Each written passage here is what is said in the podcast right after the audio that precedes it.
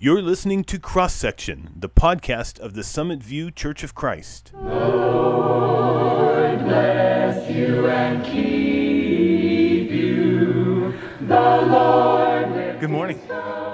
It's so good to be with you today. I have waited all week to get to be with you again. I'm glad that you're able to uh, be here. Many of you in person, many others uh, online. So glad that, uh, that you're with us today. May God bless us as we study His Word together. Let's take a look again today at some of the things that Jesus taught from the book of Luke, uh, one of the four books in the Bible that tells us about the life and ministry, the death and resurrection of Jesus our Lord. We've been working our way through the Gospel of Luke. Uh, not every passage, but a few select passages. Let's start today in Luke chapter 9 and verse 18. Luke 9, verse 18. Once, when Jesus was praying in private, and his disciples were with him. He asked them, Who do the crowds say I am? They replied, Some say John the Baptist, others say Elijah, and still others that one of the prophets of long ago has come back to life. But what about you? He asked.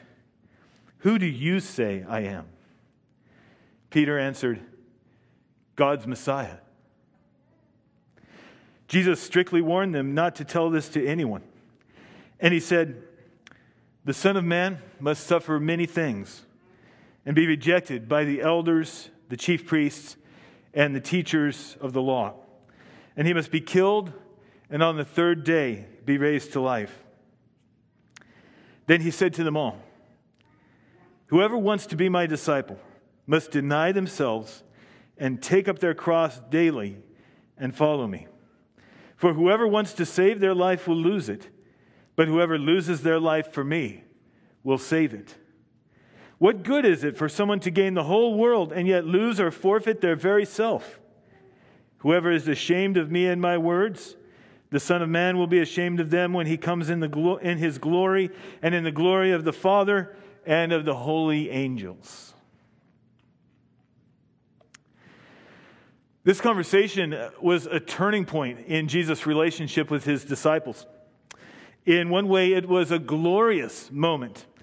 The glory in this text is in the disciples' recognition of who Jesus is, that he is God's Messiah, the Christ. Both of those words mean God's anointed one, God's chosen king of Israel. The disciples had been with Jesus for a while now, maybe uh, between one and two years is kind of our best guess. And they have gotten to know him in, more intimately than anyone else who follows him. And they are beginning to understand that Jesus is more than a great teacher, he is more than a prophet. He is the one God sent to be ruler of his people. He is God's Messiah. It's a wonderful and powerful thing when you begin to realize who Jesus is. It opens up a glorious door into a whole new life. This last week, I heard a recording of the Christian apologist William Lane Craig. He's one of my favorites. I like to listen to his, uh, his defense of Christianity. He was talking about how he came to Christ. He didn't grow up in a church, but as a young man, he met some Christians his age. They connected him with the church, and he started reading the Bible for himself and he discovered Jesus. Now, he had heard about Jesus, but in reading about Jesus, he discovered him in a whole new way. And he says he just loved Jesus. He was enthralled with who Jesus is, and he became a follower of Jesus. I can relate to his story because I too am amazed and delighted by Jesus. I love who Jesus is. The more I get to know him, the more I love who he is. And maybe you who are here or who are listening uh, online today, maybe you are just getting to know Jesus. Maybe you're curious about Jesus. But I know many of you are here today with us because you too love Jesus.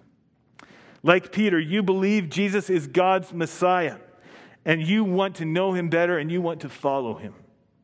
That's the glory in this text. Jesus, his identity as God's Messiah. The surprise, the shocker in this text is that Jesus, the Messiah, must suffer many things, must be rejected, and must be killed. That was not what ancient Jews expected would happen to their Messiah. They thought he would come and conquer their Roman overlords, make Israel an independent and strong nation, and this new king would rule Israel as a mighty and absolutely godly king and make Israel the model for the rest of the world. But Jesus prophesies that he, God's Messiah, will suffer and die. He's predicting, of course, his death on the cross. So then, the challenge in Jesus' teaching here is this if you want to follow Jesus the Messiah, if you want to follow Jesus, you have to deny yourself, take up your cross, and follow him. He's our Messiah, He's our King. We have to be ready to suffer and even to die for Him because He suffered and died for us. Which means there's one attitude we absolutely have to have if we're going to follow Jesus. It's a cross centered attitude, meaning that it's built around how Jesus went to the cross and gave up his life for us. And it is built around the understanding that to follow Jesus, we have to take up our cross daily and follow him. A cross centered attitude is an attitude of selflessness. That in following Jesus, we set ourselves aside to follow Him, to serve God, and to bless other people. An attitude of selflessness. For the rest of this lesson, I want to talk about what Jesus says that cross centered attitude looks like. First, from verse 23, Jesus explains that if you follow him, then we don't get to be in control of our own lives anymore. When we follow Jesus, He becomes the authority in our lives, He becomes our King. In denying ourselves and taking up our cross, we release control of our lives to God. We have to deny ourselves. We have to tell ourselves no to what we want and instead pursue what God wants in our lives. In one of our readings just a minute ago, Jesus modeled this for us when he said to God in prayer, Take this cup from me, yet not what you will, and not what I will, but what you will. Taking up our cross daily means we will accept whatever difficulties and challenges we may face each day for the sake of Christ, and we will serve him no matter what it costs us. And following Jesus means going where he leads doing the kinds of things that he did, pursuing the will of God in everything. So, for example, let's take something Jesus taught in our text last week from Luke 6, verses 27 and 28, just as an example of how we deny ourselves, take up our cross, and follow Jesus. In that text last week, Jesus said, Love your enemies, do good to those who hate you, bless those who curse you. Now, let's say that you have an enemy. I hope you don't, but let's say you did. Someone who's out to get you, someone who treats you badly, someone who simply hates you. Denying yourself might mean giving up any right to get revenge on this person. You might have every good reason to get revenge, but denying yourself means that you will not try for the sake of Christ because he's told you to love your enemy. Taking up our cross might mean loving this person even when it's hard to do so. It's a great burden to try to love someone who is unloving toward you, who is not worthy of your love. It's a great burden, but that is a cross that we're willing to bear for Jesus. We love this person even when it's so hard. Following Jesus might mean loving your enemy just as Jesus loved his enemies. Because even on the cross, he prayed, Father, forgive them, for they do not know what they do. And so we set ourselves aside and we do the will of God in obedience to Jesus. we deny ourselves, take up our cross, and follow him. And the blessing when we follow Jesus this way is that by losing control of our lives to God, we actually save our lives. God makes us better people. He forgives our sins. He makes us his children, and he promises his children eternal life. And so, by losing control of our lives to God, we actually save our lives. Next, in verse 26, Jesus calls us to set aside our pride and be people of courage. He warns us that if we're ashamed of him and his words now, he will be ashamed of us when he comes in his glory and in the glory of the Father and of the holy angels. Now, no one likes to suffer. But if you're ashamed to suffer for Jesus after he suffered for you, then you simply cannot follow him. In the very early church, almost 2,000 years ago, people in the Roman Empire mocked Christians for following this man who suffered and then died on a cross. They, they laughed because that was just the most ridiculous thing. People who die on a cross are weak. And Christians followed a man who was obviously weak. He had died on a cross.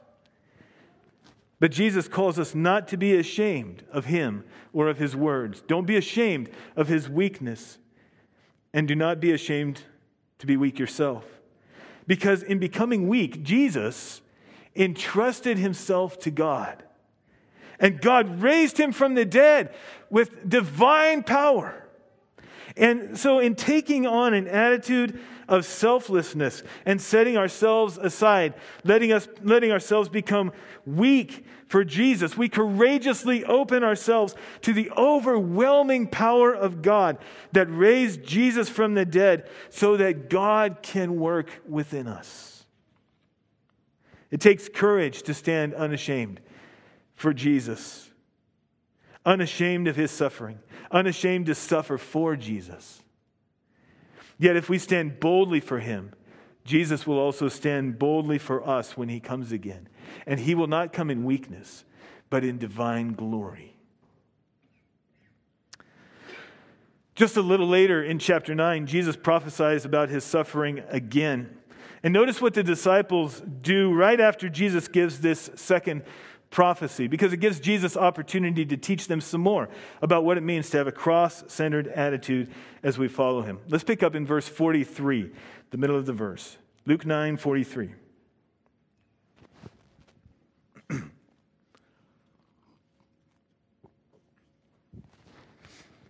While everyone was marveling at all that Jesus did, he said to his disciples, Listen carefully to what I'm about to tell you.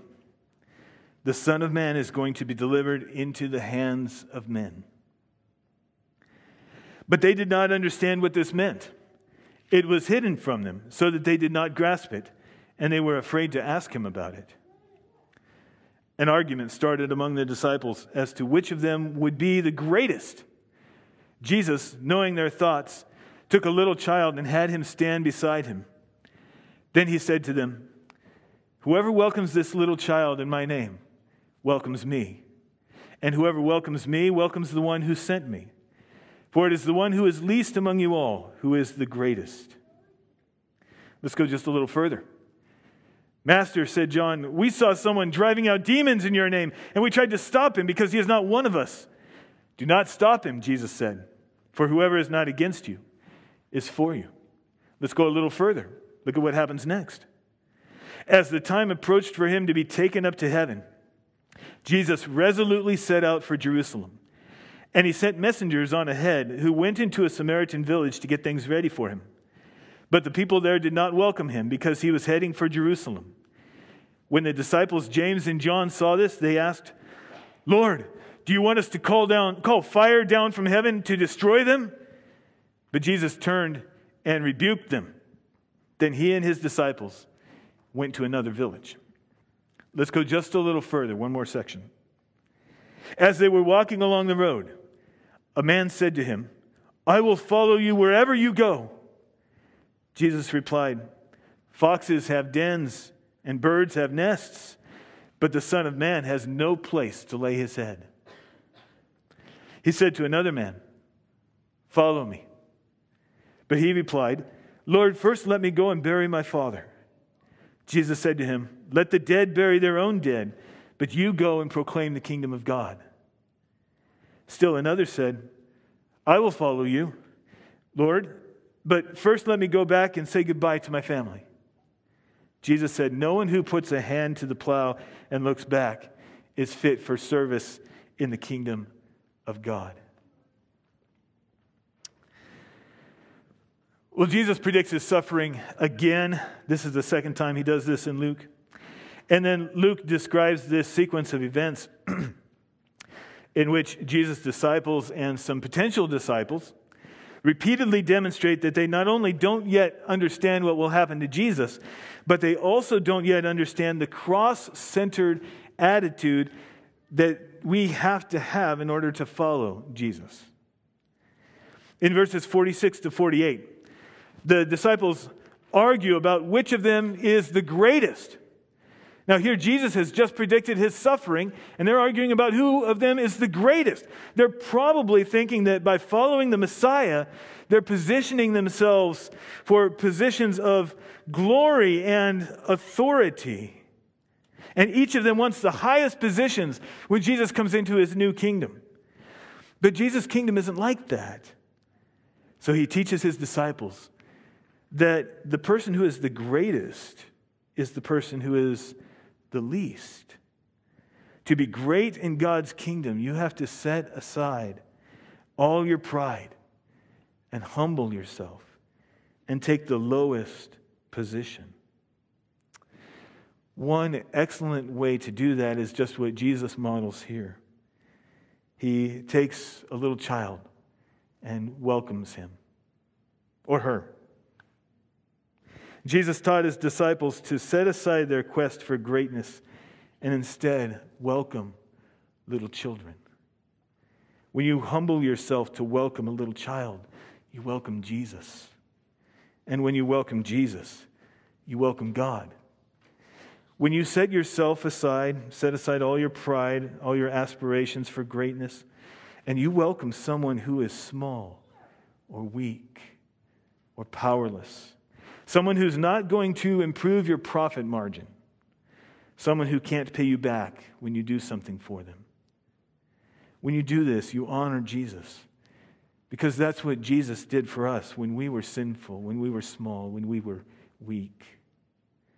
And so when you help a sick person, or when you give a gift to help someone who's struggling, just to help them get by, or when you welcome an outsider into your home, or when you welcome an outsider into the church, when you welcome a little child, you set yourself aside, you set aside your pride, and you truly follow Jesus, who set himself aside to serve us and to suffer for us and to die for us. In verses 49 and 50, just when Jesus teaches his disciples, For it is the one who is least among you all who is the greatest. The Apostle John immediately speaks up. In fact, in the Greek it says, He answered Jesus by saying that he and the disciples saw someone driving out demons in Jesus' name, someone who is not one of the official disciples, not part of their group, and they tried to stop him because he wasn't one of them. But Jesus tells them not to stop them, stop him, because he's not against them. Again, the disciples are acting out of pride. They want their group to be in charge. They know their group is the one that belongs to Jesus. They ought to be in charge. They want to be the center of attention, have all the control and influence. But this other man was doing good in Jesus' name. Don't stop him. Don't stop someone who is not against you, who is doing good in the name of Jesus. Again, Jesus was teaching his disciples not to act out of pride, but to take on a cross centered attitude of selflessness, which sometimes means lowering ourselves to welcome little children. And in this case, meant setting aside their pride in their group and supporting the good work that someone else was doing. And again, in verses 51 to 56, the next event in this sequence of responses to Jesus speaking about his suffering. Jesus teaches his disciples humility when he rebukes James and John for wanting to call fire down from heaven to destroy a Samaritan village when its people refused to welcome Jesus. Jesus rebukes them because followers of Jesus are not to destroy their enemies. God forbid. May God even forbid us from using that kind of language. We're here to save every person we can in Jesus' name. Jesus calls us, therefore, to be gracious to those who oppose us. He said, Love your enemies, do good to those who hate you, bless those who curse you. Jesus showed this sort of humility for us when he gave his life for us, and he calls us to show this kind of humility for others. And in this moment, he doesn't bring any punishment down on that Samaritan village. He simply rebukes his disciples, and they go on to another village. Jesus responds graciously. This is part of how we live out a cross centered attitude, setting ourselves aside for the sake of Jesus, who set himself aside for us. And then Jesus, in our, the last section of our text, in conversations with three potential disciples, calls his followers to full, absolute devotion to the kingdom of God. Following Jesus may cost us the comforts of life, as Jesus warns one man in verses 57 and 58. This man wants to follow Jesus. He'll follow Jesus wherever Jesus goes. But Jesus warns him that he doesn't even always have a bed to sleep in at night. And so, before this man commits to following Jesus, he needs to think about whether he can accept being homeless and uncomfortable for Jesus. a lot of missionaries have given up the comforts of American life to serve God in other countries that are far less comfortable than our own. A lot of faithful Christians right here in our own country have made themselves less comfortable than they might have been so that they could devote more of their resources to the purposes of God's kingdom. They set themselves aside, they set their comfort aside for the sake of Jesus. Following Jesus has to come before even the most important family obligations. The second man here in verses 59 and 60 wants to bury his father before he follows Jesus. Well, that was a very important uh, obligation in their culture to give your parents a good and honorable burial. It showed your love for them and your respect for them. Maybe his father had recently died. Maybe his father was getting near uh, that time. We don't know. But either way, Jesus says, let the dead bury their own dead, but you go and proclaim the kingdom of God. Nothing, not even family, can come before following Jesus. And to the third man in verses 61 and 62, Jesus says that no one who looks back is fit for service in the kingdom of God. The man wanted to follow Jesus, he just wanted to go say goodbye to his family. But once you start following Jesus, there can be no looking back. No yes, but if we're going to follow Jesus. If Jesus says, Follow me, and if you're going to follow him, you can't say, Yes, Lord, but there are no yes, buts when following Jesus. Jesus gave everything for us when he died for us on the cross. If you're going to follow Jesus, you, you have to give everything to him. Now, if you are going to follow Jesus, you might still get to have a great bed. That's a blessing. You might still be able to go and bury your father or do whatever your family needs you to do for them.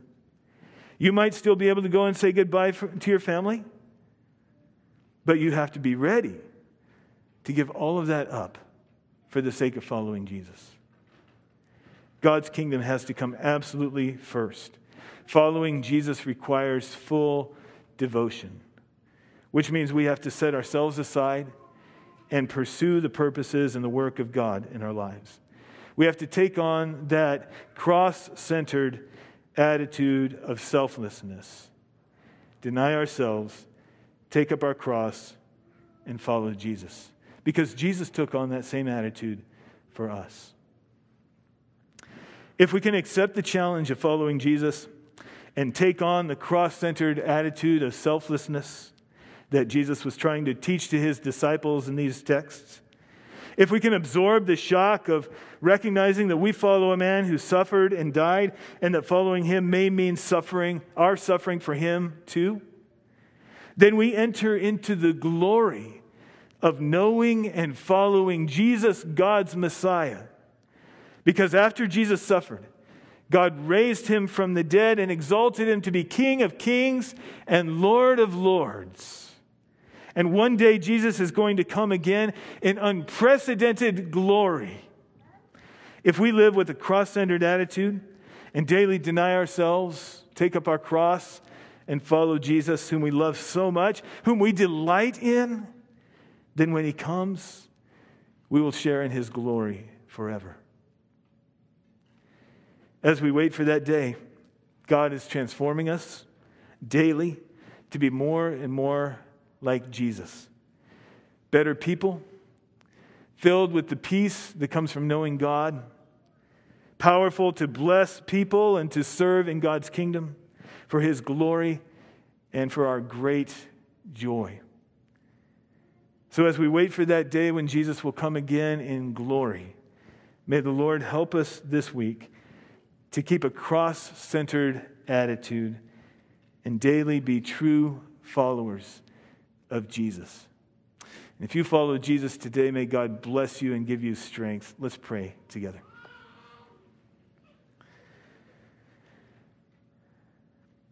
Our God, we honor you today. We are gathered together in person and online to worship you and to praise you and give you thanks and to recommit ourselves to you. And we ask, dear Lord, that you would help us to live out the attitude of Christ, that cross centered attitude of selflessness, that we would set ourselves aside and follow you, whatever the cost and wherever you lead us. Teach us, dear Lord, to deny ourselves, to say no to ourselves, to take up our cross and follow. Teach us, O oh God, to welcome little children and anyone who is weak or who is left out uh, or who uh, is lonely.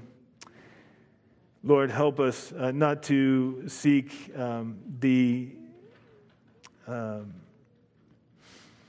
the benefit of, of our group or the esteem of our group, but, uh, but the benefit of your kingdom. Help us, Lord, not to seek to destroy, but only to save and to build up.